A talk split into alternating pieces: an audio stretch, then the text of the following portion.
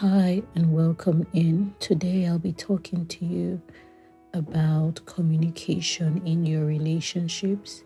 My name is Coach J Thyna, and I'm happy to bring to you this insight on one of the most powerful tools in every relationship, and that is communication.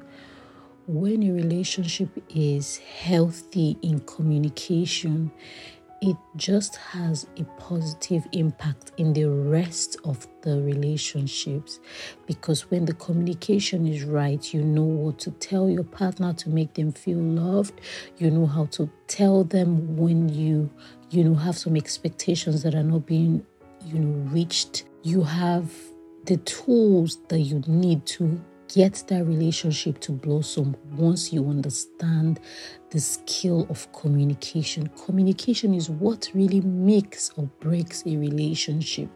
And when you take for granted communication in your relationship, then you don't get the best from that relationship. And so, different people have different ways they need to be communicated to. And this brings me to talking about love languages.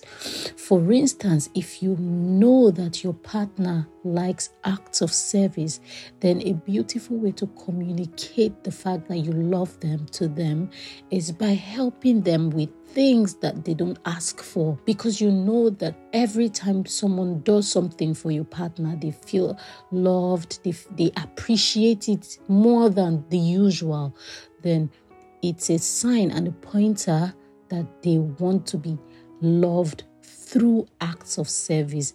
There are five love languages. We have the quality time, we have acts of service, we have non sexual touch, physical touch, we have gifts, and we have words of affirmation. If you realize that your partner loves words of affirmation, feels loved by hearing that they're good, they're well, they're they're beautiful, they're awesome, they're amazing, then you want to communicate that to them once is never enough. Some people think, oh, I told her I love her yesterday. Why is she expecting to hear I love her again today?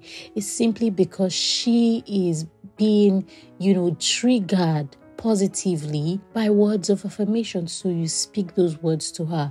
The man in your life, if he loves to be praised, if he loves to be applauded, then do that for him. It is so important that we understand how positively communication affects the entire well being of our relationships. Give your all to communicating your all to your partner. That's the way you get the, you reap the fruit of that relationship. Speak to them. If you're happy, let them know. If you're not so pleased, let them know. Never keep anything to yourself, expecting that the man in your life or the woman in your life will understand. You need to open your mouth and speak tell them how you feel and of course ask them how you feel. Another important thing to remind you of is that if you have a partner who is not very verbal or very vocal then you want to always ask them are you happy about this?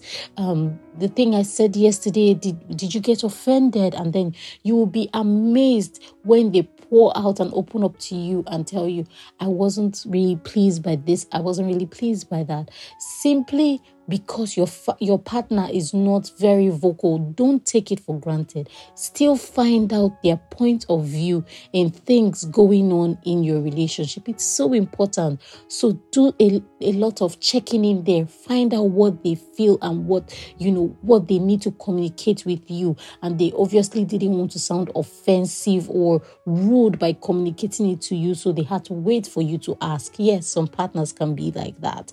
Don't make them feel weird for not opening up at the first time.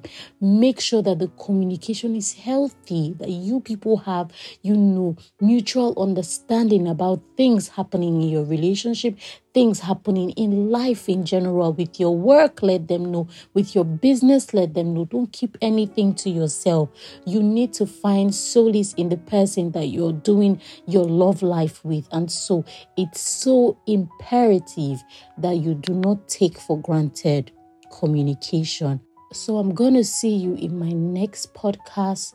Stay beautiful, stay in love. I will see you next time. Bye bye.